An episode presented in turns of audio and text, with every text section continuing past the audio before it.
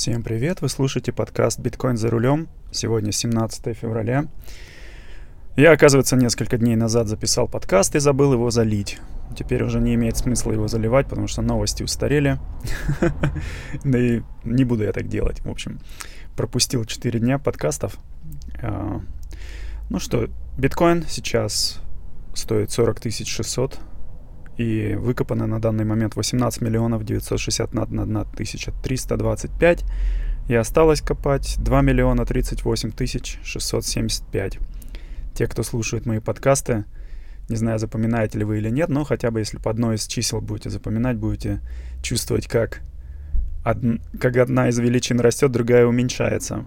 Вот. Ну и повторяю опять же, что алгоритм биткоина каждые 4 года а, корректирует выдачу биткоина за каждый блок, и их становится все меньше и меньше. Самое интересное, что уже выкопано 90,3%, и я вот, у меня только сейчас такое ощущение, что вот майнинг начинает набирать такую индустриальную силу, когда осталось 10%. Да, конечно, эти 10% растянутся еще на большое количество лет, но на самом деле коммерческий майнинг, он не только биткоина, то есть можно копать и Ethereum, и лайткоины, и поддерживать, и ноды включать, и, в общем, много-много чего можно сделать с, с коммерческим майнингом, поддерживать децентрализованную сеть, куча всего интересного.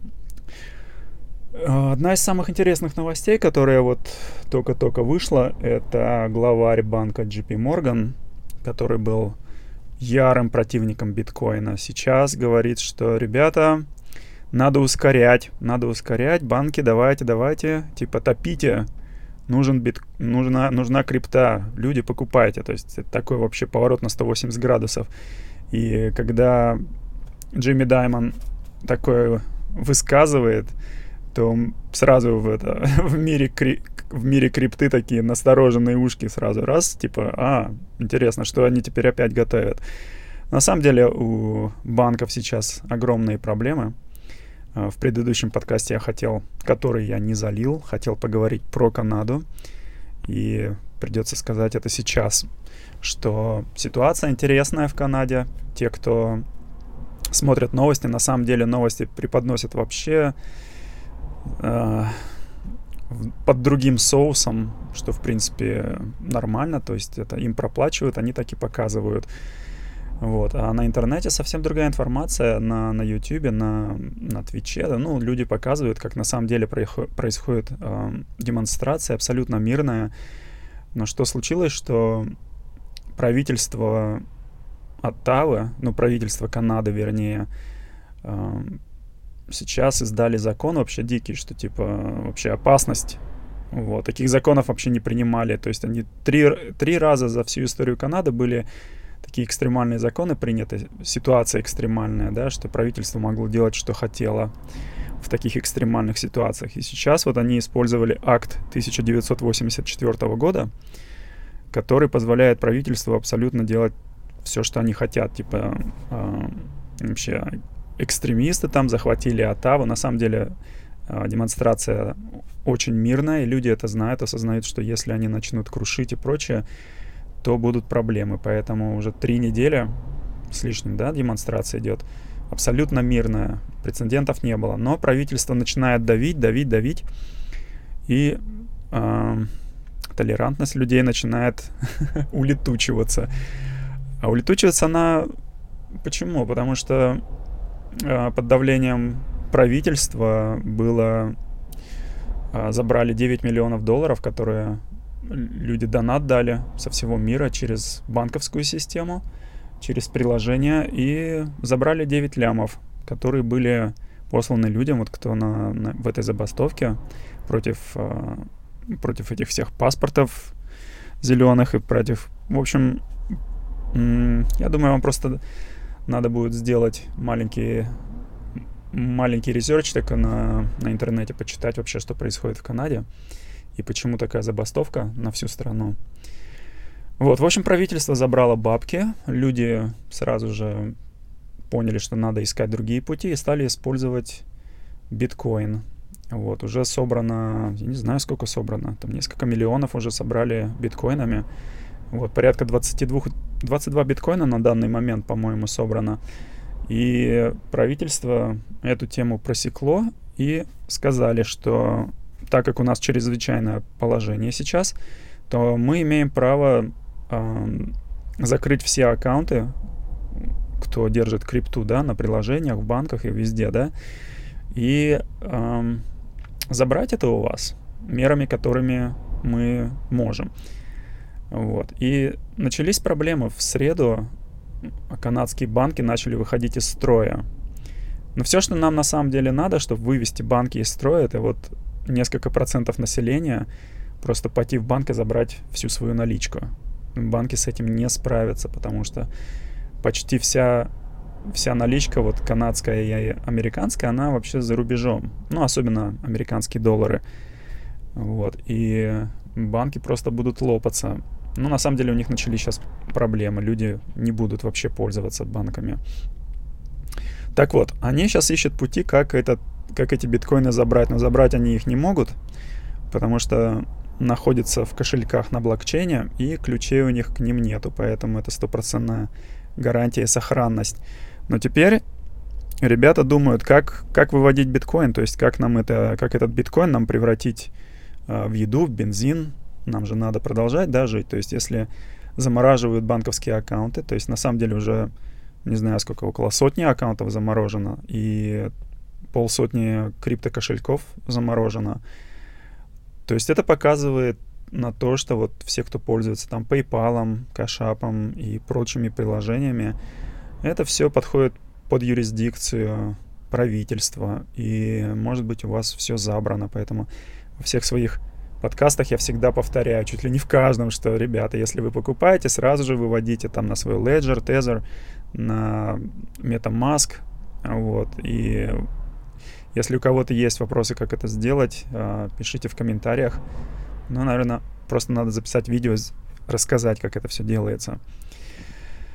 Да, в общем, ситуация в Кадане нам просто покажет сценарий, который будет использован потом в других странах. Если вы думаете, что вы не будете пользоваться криптой а через несколько лет, вы ошибаетесь, потому что вам придется. То есть точно так же, как... Не, конечно, есть люди, у меня до сих пор есть знакомые, которые, у которых нету мобильных телефонов. Вот. Ну, это уже люди в возрасте. Люди, которые не пользуются интернетом, не пользуются ну, какими-то технологиями, но это, это единицы из тысяч.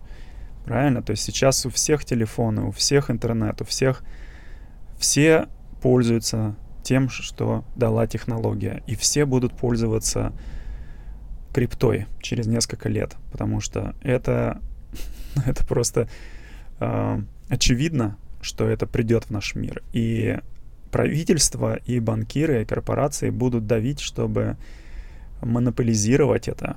Поэтому мы, люди, если мы будем как одна большая сила и сделаем шаг в сторону открытого рынка, свободного рынка, что мы будем между собой торговать и друг другу делать транзакции в крипте, то это вообще может изменить мир. А, вы знаете, самое, что еще мне в голову пришло интересное, вот сегодня разговаривал с одним человеком, а, он уже в возрасте, на пенсии, продолжает работать, и он э, выписывал чек своего банка другой компании, там чек, ну, не знаю, на 4-5 тысяч долларов, да, и его банк, ну, у человека есть деньги, да, то есть он выписывает со своего счета чек, бумажечку, как сто лет назад, да, и ему банк не разрешает, э, не, раз, не разрешает более 2000 долларов писать чеки, да, то есть у нас говорили мы о сумме там 4-5 тысяч, да, то есть ему при, пришлось сконтактировать с банком, чтобы его собственные деньги можно было снять. Вот, это говорит о том, что банк а, запретил людям вообще пользоваться их собственными деньгами тогда, когда они хотят. А что случится, если, допустим, ты хочешь эм, сделать транзакцию там в субботу ночью, да, вечером? Ну, даже не имеет значения, даже когда банк открыт, это твои собственные деньги, и ты должен ими оперировать свободно. Но запреты, ограничения. Точно так же э, в банкоматах, когда вы хотите снять какую-то сумму, вы уже не сможете там снять полторы-две тысячи. Ну, может, у кого-то и можно, но у большинства сейчас ограничения там а, до полутысячи. И ограничение на 24 часа. То есть в течение 24 часов вы можете снять, допустим, там штуку баксов, или 800, или 600, или там 500, у кого как. Но э, ограничение огромное. Почему? Потому что это наличка, потому что это движение наличных денег людей. И банки это ограничивают. Банкам очень удобно, чтобы мы пользовались пластиковыми карточками. Потому что когда мы пользуемся пластиковыми карточками, это очень выгодно банкам, им не надо работать с, с наличкой. Вот. Но это точно так же мы подпадаем под стопроцентный контроль банков. В общем, банки начали сыпаться, народ начал использовать крипту, поняли, эм, в чем сила крипты, во всяком случае в Канаде. И скоро эти ситуации начнут э, как мыльные пузыри, знаете. Банки начнут лыпаться, лопаться по всему миру, и люди, ну, как, какая у нас есть финансовая система, которая работает, стопроцентно работает, которая готова, которая готова принять, не знаю, давайте скажем, миллиард людей новых, да, там 2 миллиарда людей. Вот банковская система просто не способна вообще. У нее серверы глохнут, да, вот э, был Супербол в Америке, и конечно, все ждали, что будет куча рекламы, крипты. И Coinbase, конечно, запустил свою рекламу, QR-код, а, как древняя игрушка в 90-х годах, да, там прыгает по экрану, люди нажимали паузу и сканировали. И, и Coinbase, у них сервера полетели. То есть они не способны принять сразу же даже сколько там, 10 миллионов людей, да? И, и это говорит о том, что это слабое звено. То есть если мы возьмем блокчейн биткоина и возьмем 100 миллионов людей и откроем кошельки, то все сработает, все пройдет гладко. И работает уже 13 лет гладко. То есть у нас на данный момент есть финансовая система, которая уже готова, которая работает, которую невозможно э, хакнуть. И не было ни одного случая. Но представляете, если бы был хоть один случай того, что хакнули биткоин, все, это скомпрометированная система, да, то есть э, дискредитирована на 100%. Одного случая достаточно. Зайдите на интернет, сделайте поиск вашего банка или любого банка вашей страны и посмотрите, сколько раз его хакали и куда пропадали эти деньги, да. Сколько штрафов банки платят за то, что они делают определенные операции левые. Тот же JP Morgan недавно заплатил 100 миллионов долларов штраф за то, что они манип... манипулировали рынок серебра. Вот, и доманипулировались, короче, им запретили, а, это когда в прошлом году было, им запретили а, делать, работать с серебром на рынке, ну, торговать, не работать. Вот, но что произошло, буквально через, а, в том же месяце, когда им запретили, Банков Америка, который вообще не, пользовал, не, не торговал серебром, ну, не физическим, конечно, они, физическое серебро они держат где-нибудь в подвалах, они торгуют э, бумажками, сертификатами левыми, фальшивыми. Это же не настоящее серебро. В тот же месяц Банков Америка, которые никогда не торговали бумажным серебром, у них было сколько там, транзакций было уже на миллиард долларов, да, серебра, и сейчас все больше и больше. То есть это говорит о чем? Что, а, во-первых, они друг друга, можно сказать, имеют. То есть, а, допустим, 15% JP Morgan принадлежит Банку Америка, а Банк Америка а, имеет 15% shares от JP Morgan. А их обоих имеет BlackRock, компания, да? и э, ну, еще парочка. То есть это такое там вообще карусель происходит в этих банках. Такие схемы, вот, что время пришло им э, на тот свет отправляться. Свое они уже отжили. Потому что новое поколение вообще не пользуется банками, да, ну, все они пользуются какими-то приложениями, тем всем, то есть уже практически не пользуются банками, да, то есть пользуются там PayPal, Кашапом, там Venmo и прочими системами. Конечно, банкиры могут перекрыть кислород, но к чему это приведет, да, если эти все предложения, предложения закроют, это приведет к тому, что будет огромная проблема. Проблема в том, что у людей забрали их собственные деньги, правильно? Если PayPal сейчас перекроет кислород и скажет, извините, весь ваш биткоин. Но на самом деле его у вас и нету. А, я на Инстаграме сделал пост, я использовал кэшап, да, я что-то продал мелочь какую-то за 20 баксов, и тут же на кэшапе купил биткоин на 20 баксов, да, и он тебе показывает, вот ваш кошелек. То есть, если вы хотите сделать транзакцию в долларах на кэшапе, пожалуйста, в биткоинах, пожалуйста, у вас есть свой кошелек, QR-код, вы можете показать. Так вот, я сделал принтскрины и показал, что там, вот я купил 20 баксов, да.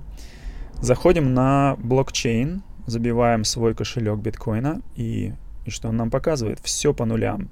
Ноль транзакций и ноль биткоина на этом самом кошельке. Конечно, транзакция пройдет. А, кошап пока работает, PayPal пока работает. Но что случится, когда в этих всех приложениях, когда в их общем э, котле биткоин кончится?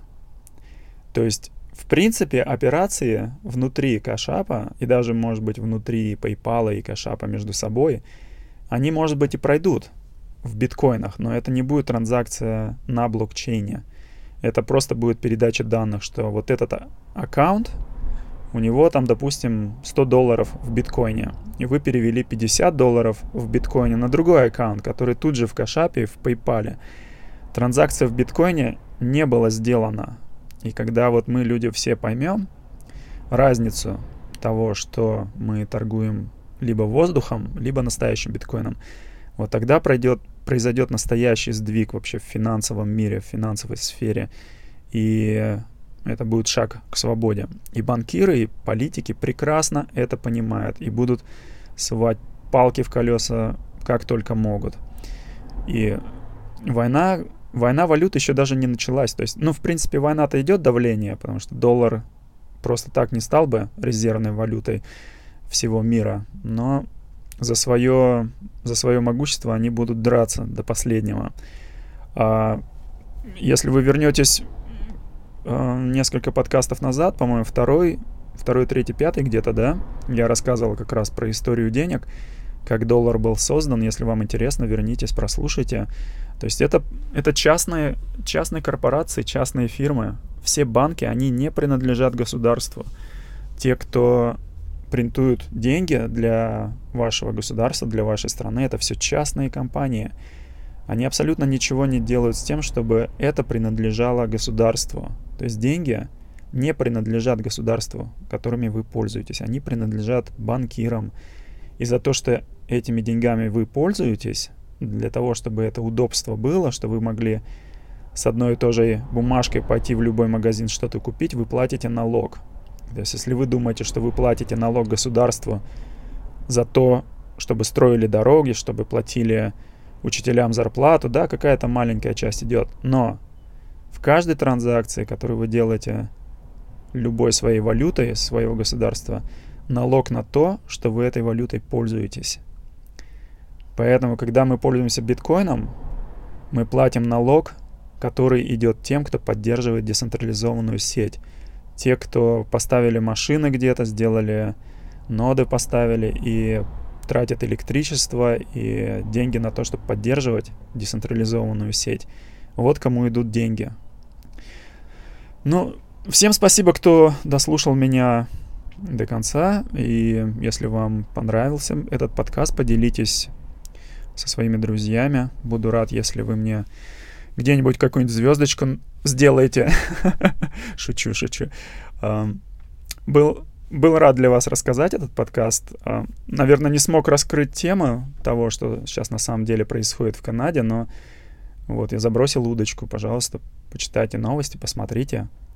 И почитайте, что произошло с, со всеми донатами, которые люди делали а, как эти деньги забрали, что происходит с банками, потому что это в любой момент может произойти в вашей стране, где вы вот, наверное, думаете, я живу, у меня все хорошо, у меня есть деньги, у меня там это, это, это, я хорошо живу, да, но посмотрите на инфляцию, да, сколько мы платили за еду год назад, сколько сейчас платим, на 30% меньше.